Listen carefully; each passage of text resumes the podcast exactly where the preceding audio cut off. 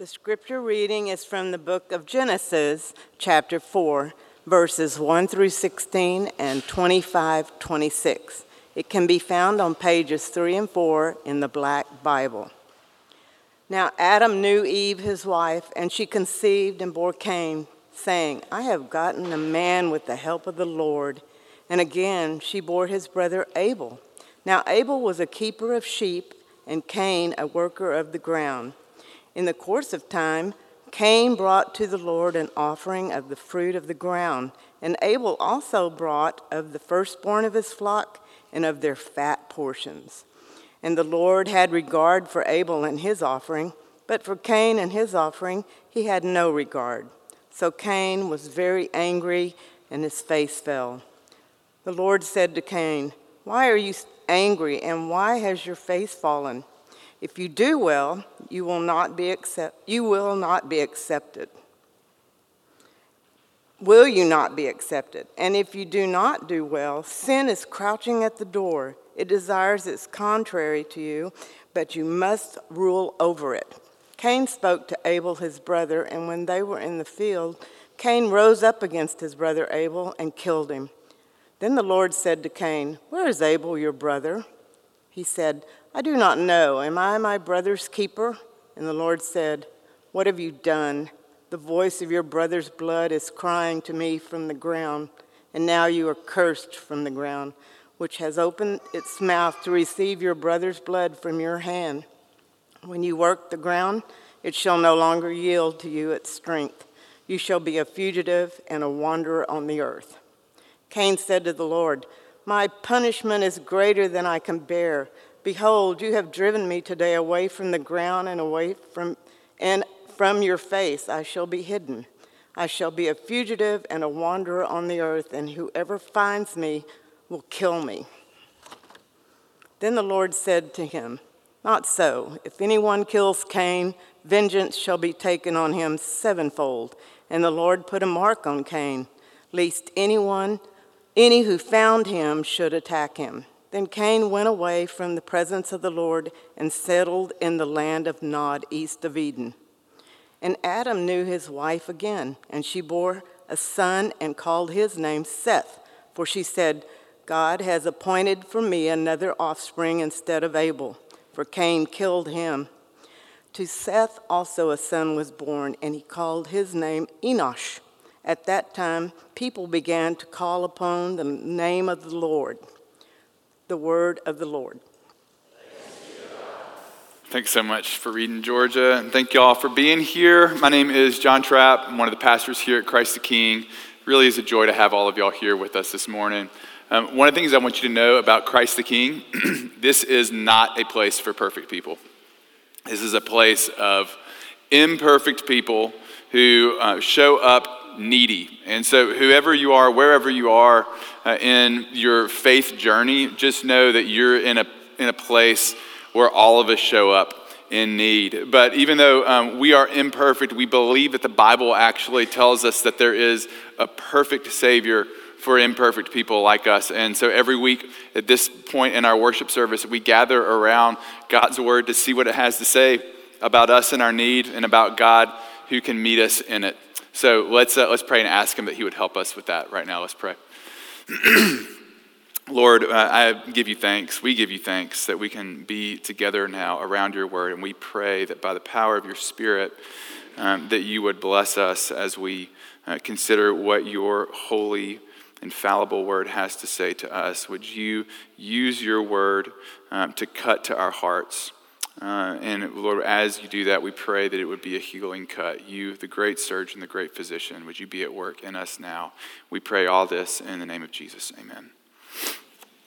Um, if if someone was to ask you, like, where is the when you, or maybe let me put it this way: when you think about the real you, what do you think about?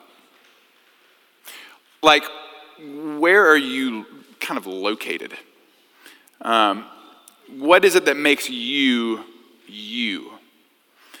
And for many of us, we think of our minds. That if I, if I was to say, like, what is it that's really me? It's what, it's what I'm thinking. And that comes out of the Enlightenment.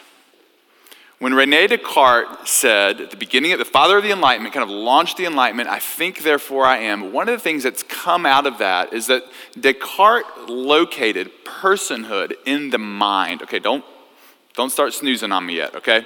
There, there's a point to this. Because the Bible actually says a much more ancient way of looking at a human being is not just that we are minds, we're not just thinking things but the Bible talks of us as, as, as minds, but also as bodies and as souls. That we are instead not thinking things, but rather when the body talks about, like, what is it that's really you, it talks about your heart. It doesn't talk about your mind, it talks about your heart. Because what the Bible would have us to believe is that we are not fundamentally thinking things, but that we're fundamentally creatures of desire. I think it's one of the reasons that in the Gospels, you never really see Jesus say, What do you think? But he's always asking people, What do you want? And even when Jesus asks somebody, like, What do you think about this? Even the subtext of that question is he's getting at their heart. Because that's what God is after. He's not after just your minds, he's after you. And when the Bible talks about your heart, it's talking about our mind, body, soul, kind of all that, like us, you. And that's what God is after because we're creatures of desire. James K. Smith wrote a book on this. I love the title. Um, it's You Are What You Love. We've heard you are what you eat. He says, No, you are what you love. And he says, one of the things that this means is that you can't think your way into new hungers. And all the people who failed at diets said amen, right? You can't think your way into a new hunger.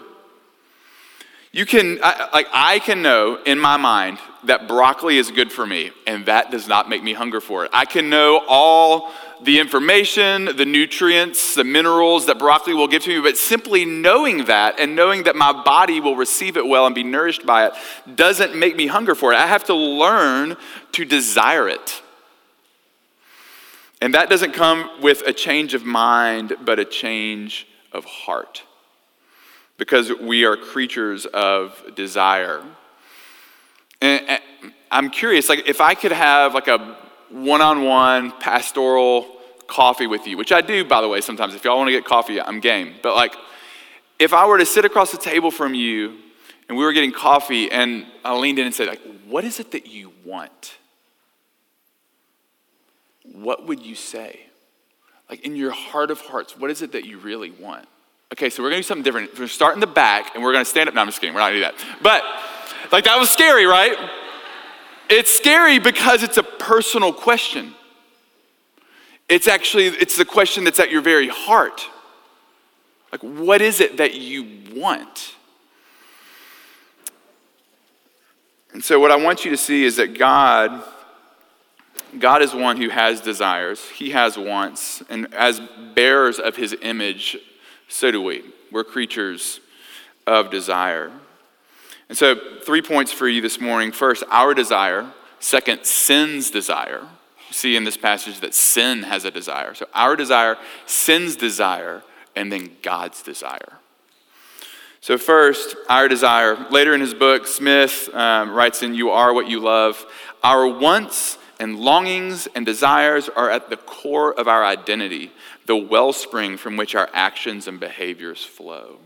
So if you want to make sense of like why am I doing this? Why do I have this habit? Look at your heart. Look at your desires because that's the wellspring from which it's flowing. And so we can see a little bit of a window into the heart of some of the characters here in this story. First off, and I'll be brief on this, but Eve, we get a little bit of a window into Eve's heart. And uh, this is a little bit of speculation because commentators disagree on this, but I, I think that it's interesting that Eve seems to favor Cain. And, and this would have been um, common. I mean, this was common practice in the ancient Near East for, for long thereafter. The, the technical term is the principle of primogeniture, which basically means just favoring the first child or the firstborn son especially in the ancient Near East. And so here comes Cain, and Eve celebrates over him. She says, I have, I have gotten a man with the help of the Lord. And then Abel's born, and Eve says nothing. There's nothing said about Abel. And, and in fact, the name, the name Cain means to, to get or to possess. You can't help think that like Eve's got that, that, that promise of God ringing in the back of her head from, the chapter before that God says, There's going to be one who's going to come from you, and, and from your seed I will crush evil. And so here comes this firstborn son, and Eve's like, I got it. I got it. I'm going to get what I want now. And then Abel's born. Abel's name means vapor or breath. There's, there's really no attention given to Abel in this story. He, he's, he's silent in this story. So this is a, it's, a, it's a little bit of a window into Eve's heart, but it's, it's, we really get a window from his actions, from the wellspring of his heart. We, we, we see the actions of Cain giving us a window into his heart here. And where does Cain get started off on the, on the wrong foot in this passage? Now, some, some pastors uh, I've heard preach this and, and, and read on this before uh, would say, like, you know, the problem is that Abel brought a bloody sacrifice and Cain brought a grain sacrifice. And, and God loves a bloody sacrifice, and, you know, it's kind of pastors like to like make a connection to Jesus, so it's kind of like an easy on ramp to like the, the sacrifice of Jesus. But what we actually see in this passage is the, the sacrifice that they bring, it's, a, it's the Hebrew word minha, which was typically a grain or a blood sacrifice. It could be, it was basically a, a, a an offering, um, an offering of thanksgiving and a tribute. And so this minha is brought, and Cain's problem is not that he doesn't have a blood sacrifice. We see it in the text what his problem is. Abel brings from the fat portions of his flock. Abel brings his best to worship. And Cain just does what's required. Cain's kind of going through the motions. And we see a window there into Cain's heart. This is, this is what we do in religion very often. So we show up and we kind of do what we think we're supposed to do, and then we expect some kind of result as a result of our kind of input into the religious machine. I'm going to get the output that I want. We can even do this with like the way that we think about our faith. Like, I'm going to get serious about my faith. I'm going to start going to church. Maybe that's why you came to Christ the King. I'm going to start coming to church. I'm going to start doing a Bible study. But if I don't feel better, if I don't feel like I met with God, if I don't feel a, like a pretty immediate result of this, I'm out. Because we expect that there's this like equation that we're partaking in that if I put in this, then I'll get that. And we can actually use religion and obedience as a way to try to manipulate God and get what we want from Him. Not as a way to participate in like demonstrating our heart to him. But the way that we worship, the way that we worship often indicates what's in our heart. Go to Kyle Field. Go to Kyle Field and listen to the way that the songs in Kyle Field or DKR or whatever stadium, listen to how the songs are sung in a college football stadium on a Saturday in Texas. And then come to church on a Sunday in Texas and listen to the hearts of the way that we like, holy, holy, holy. Like 24 hours ago, we we're like, the eyes of, you know, we're, out of our worship, we reveal our hearts. Like, what is it that we really love? And Cain's heart has been revealed here. And, you know, maybe, maybe if you're like not a Christian and you're here, first off, we're really glad that you're here. And you may have wondered this before. Maybe you are a Christian, you've wondered this. Like, why does God care so much that we worship him? Like, is he insecure? Does God have, a, does God have an insecurity problem? Like, he just needs us all the time? Like, is God really needy? Because it can seem like that. Like, is God up in heaven? He's like, he didn't give me his best. Hmm. Listen, the reason that God has a problem with Cain's worship is because God is good and he knows that Cain giving his heart, giving his desires to anything else will end up in Cain's misery. And so God God isn't jealous for Cain's worship because God's insecure. God's jealous for Cain's worship because God loves people and he wants what's best for them. We had a, um, a staff member when I was at UTRUF who, um, who was injured. Uh, UTR, University of Texas, I was a campus minister at a ministry called Reformed University Fellowship, RUF. You should totally check it out if you go to college. So, one of our staff members was injured and uh, was looking around at surgeons to, to have her injury repaired. And one of our students was like, hey, listen, you really need to go see my dad. She's like, oh, well, I've got, like, we know some other specialists. My family's friends with them. She goes and checks out, you know, gets some opinion, and this student kind of won't let it go. Like, no, you, you really need to go see my dad.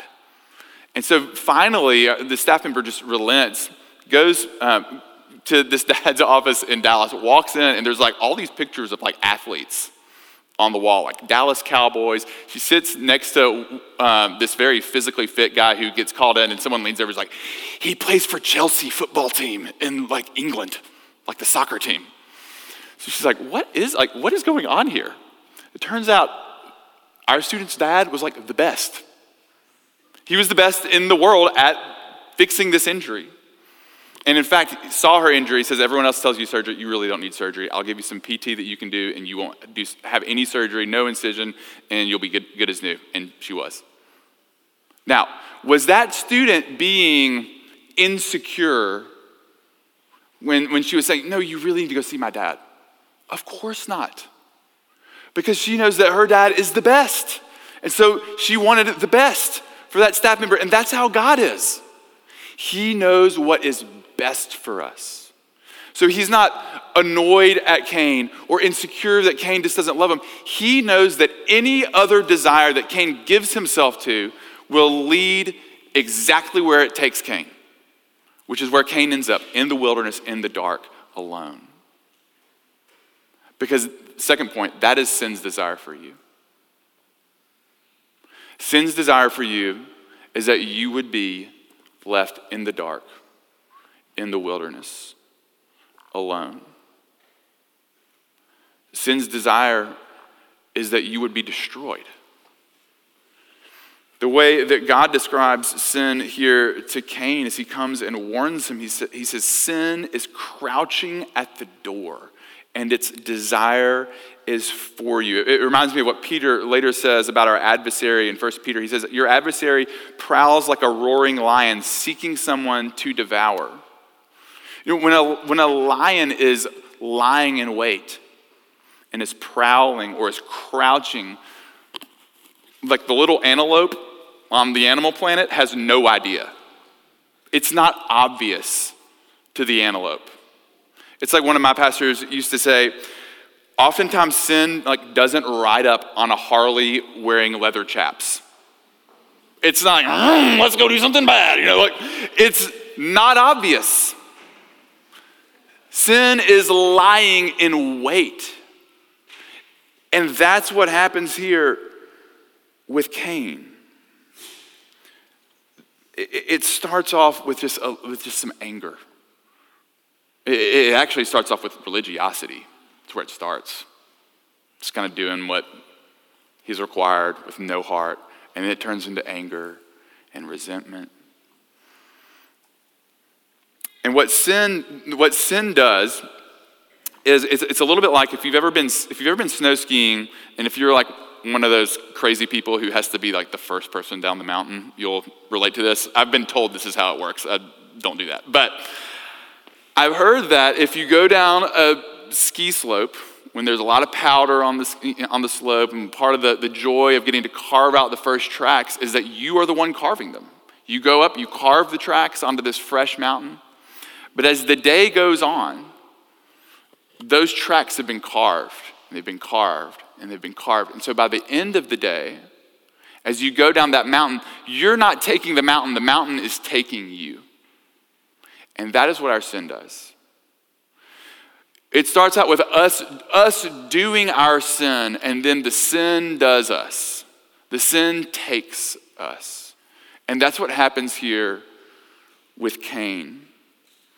Later, the way of Cain is described in the book of Jude, verse 11. Uh, the author of Jude says that those who walk in the way of Cain, this is Jude 16, he says, these are grumblers malcontents. It's like small, hidden things, grumbling, being malcontent, following their own sinful desires, loud mouthed boasters, showing favoritism to gain advantage.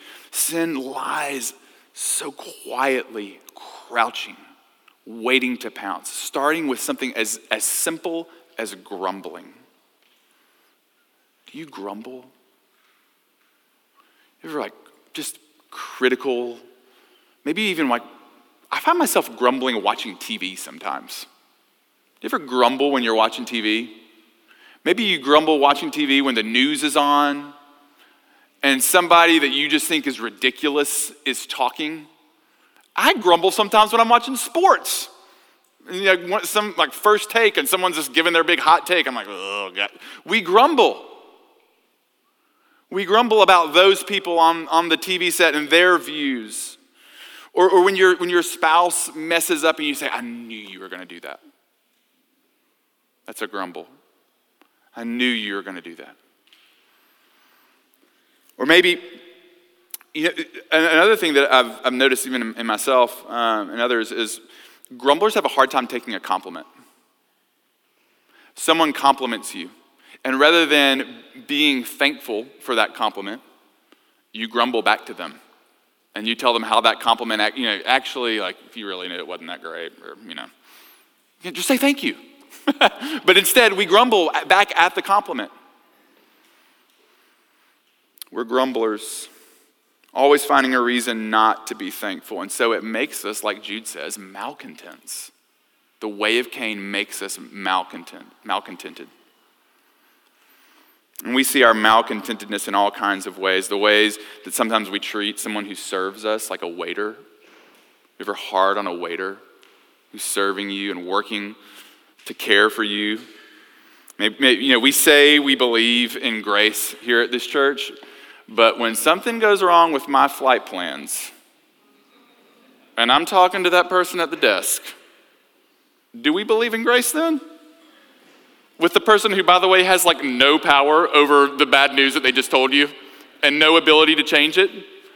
Do we extend grace to them or are we malcontents as we sit in our air conditioned airport waiting for the miracle of flight to take us like hundreds of miles away and we're delayed for 30 minutes? We're malcontents. And this hidden nature of our sin, it grows and becomes more openly destructive, even the way that Jude, the way that Jude's sin that he lists progresses. It starts with grumbling and then malcontentedness. But then he says it becomes loud mouth boasting. Kind of like, am I my brother's keeper? I don't have time for him. Loudmouth boasting, showing favoritism to gain advantage.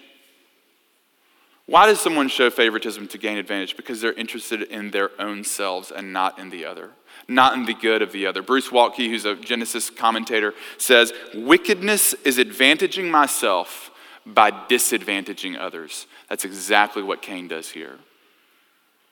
He is angry at Abel, and the way that Abel, in his eyes, has been advantage, and so he disadvantages him by taking his life. One generation into sin, and the first murder happens we see in Genesis 4 the destructive nature of what sin is all about, the way that sin works in our world. And I want you to see that the thing that, even just like looking at Jude's progression, were grumblers, malcontents, and then the, right in the middle of his list, before you get to loudmouth boasting, before you get to showing favoritism to gain advantage, the thing that's right in the middle of his list, following their own sinful desires. There's that word again, desire. What is it that, that really like makes our sin metastasize? Following our own sinful desires. Now, our culture would tell you that that is actually not true. That you should you should follow your desires. And, in fact, there's um, you know you, there's tons of self help books out there that would tell you you need to you need to listen to yourself. You need to follow your own desires. There's a self help book that was on the New York Times bestseller list for months and months called Untamed by an author named Glennon Doyle. One of the things that she writes is to be brave is to forsake all others to be true to yourself. That's what courage, and she actually says that is courage. To forsake all others to be true to yourself. Now, listen, she, she is just saying what all the rest of our culture has been saying. And the way that we live our lives, that, that you need to listen to your heart. You need to do you. And that's where that is where you'll actually find life and happiness. But here's the problem if you forsake all others to be true to yourself, do you know what you end up with? You. You end up with just you. And that's what happens to Cain here. Cain ends up alone, afraid, in the dark, and in the wilderness severed off from his family, that is where you being true to yourself takes us. But, friends, while that is sin's desire for you, for you to be taken, to be separated, to be alone, to despair, God's desire for you, God's desire is quite different. Third point God's desire. God's desire is that we would have fellowship with Him. But what must happen for that to be possible? A couple things. First, the first thing that we see that God does to address what has just happened is God begins speaking about justice. God shows up in the garden, or I'm not in the garden, God shows up with Cain and he tells him, The voice of your brother's blood is crying out to me from the ground. Abel's blood in verse 10 is crying to God. And I want you to, friends, in a room this size, there are people who need to hear that God hears the plight of the victim. That after this horrible atrocity has been done, the first thing that God is thinking about and speaking to is the way that somebody has been victimized. And before God is going to do anything else, he's, he's, he's going to deal with that truth. God sees it, God hears it. And that is true today. God will have his justice and later in the Old Testament, God does reveal to himself when Moses is like, Show me your glory. I want to know what you're like.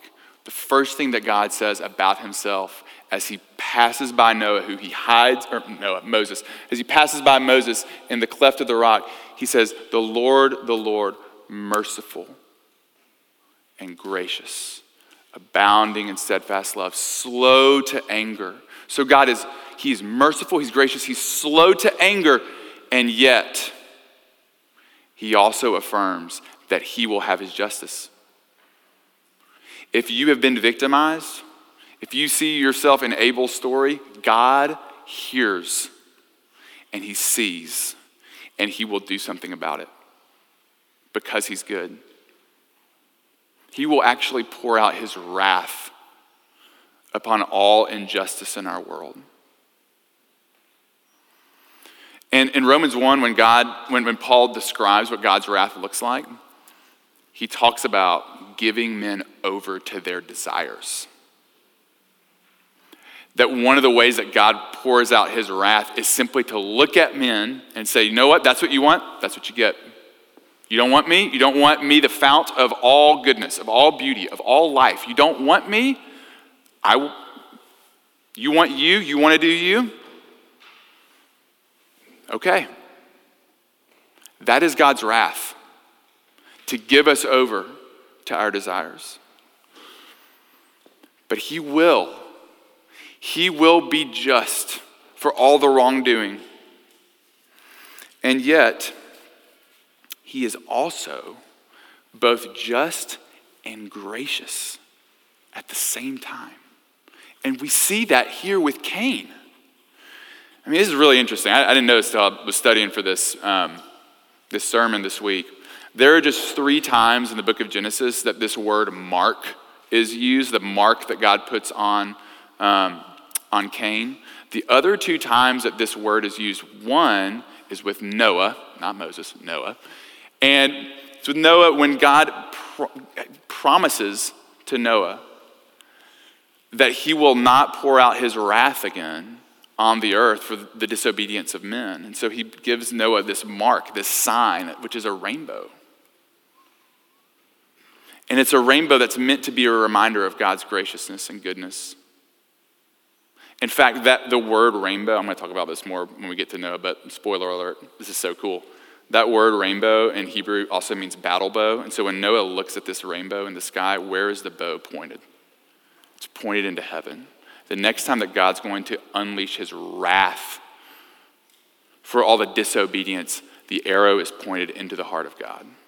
That's the sign he gives to Noah. And he gives a similar sign to Abraham when he makes all these promises to Abraham that he's going to that Abraham's going to be his Abraham's people are going to be God's people.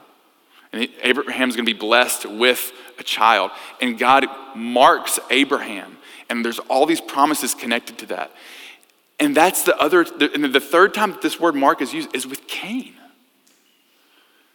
And listen, like, Cain is a rebel. Cain doesn't want anything to do with God. Cain does not repent ever, in, in, at least in this passage. We never see Cain repent. He has ample opportunities to repent. Cain doesn't, and yet God still graciously marks him. God's still kind to him. This is, this is what we call common grace. Even, even though we don't see Cain like saved here in this passage, God doesn't stop being good to him. God is still kind to him. And in this kindness, we, we're told that in the Bible, it's God's kindness that leads us to repentance. God's kindness to Cain is an invitation to Cain to turn to him and to repent.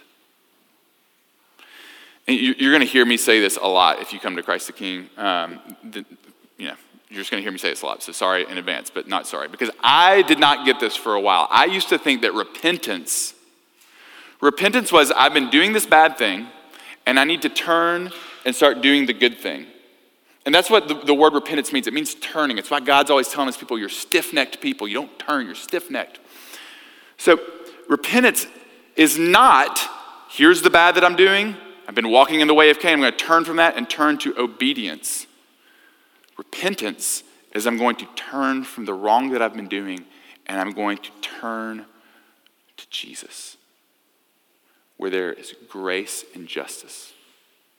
I'm going to turn to the one who has poured out his grace, who welcomes me to come with my mess, with my sin. I'm going to turn to him. And because of his grace, I will be motivated to obedience. But we, we get that switched up so often, don't we? But it's his kindness, friends, that leads us to repentance. God demonstrates to us in this story and throughout the Bible that He is worth trusting with our yuck and with our sin and with our brokenness. I mean, He does it with Adam and Eve. He covers them as they're leaving the garden. He covers them. He makes sacrifice for them so that they can go out and be protected. He does it with, with the first son who's a murderer. And he keeps on pouring out kindness to him to welcome him towards repentance. God is doing that over and over, and he does that with you. He welcomes you to, to bring the real you, the real you to Him because He's gracious and kind. He is the one who ultimately does fulfill the promise in Genesis 3:15 that there is one who's coming who will crush who will crush the evil one. And so God sends his son, the Lord Jesus, second person of the Trinity, becomes a man. In a sense, he becomes like, he becomes like Cain. He becomes as guilty as Cain. On the, he takes our sin and becomes as guilty as Cain and takes it to the cross. And the justice that we deserved is put upon the Lord Jesus because God is just and God pours out his wrath upon Jesus in our place. Jesus also becomes like Abel. Abel, who was victimized and ignored. Jesus becomes like Abel, and just like Abel's blood cried from the ground to God, the blood of Jesus cries to the Lord that we have been paid for. We have been bought with a price, that the work is finished. And so we can turn to Him in faith.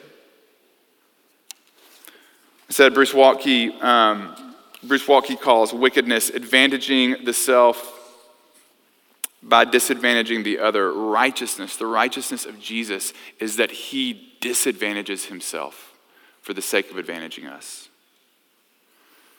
And so, friends, I want you to consider that you are invited. You are invited to put your faith in the one who's for you. I mean, it's, it's kind of interesting. The, the next child who's born is this kid named Seth. Eve names him Seth, which means to place or to put.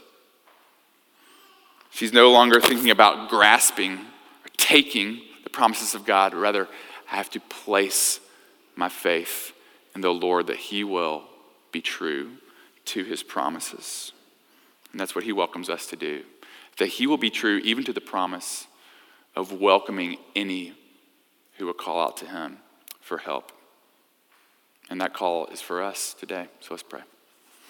Lord, thank you that you do invite sinners like us to be known by you, to be loved by you, to be paid for by you, to be welcomed and adopted by you. And we pray that, Lord Jesus, that you would um, make us more like yourself. And we ask all these things in your name. Amen.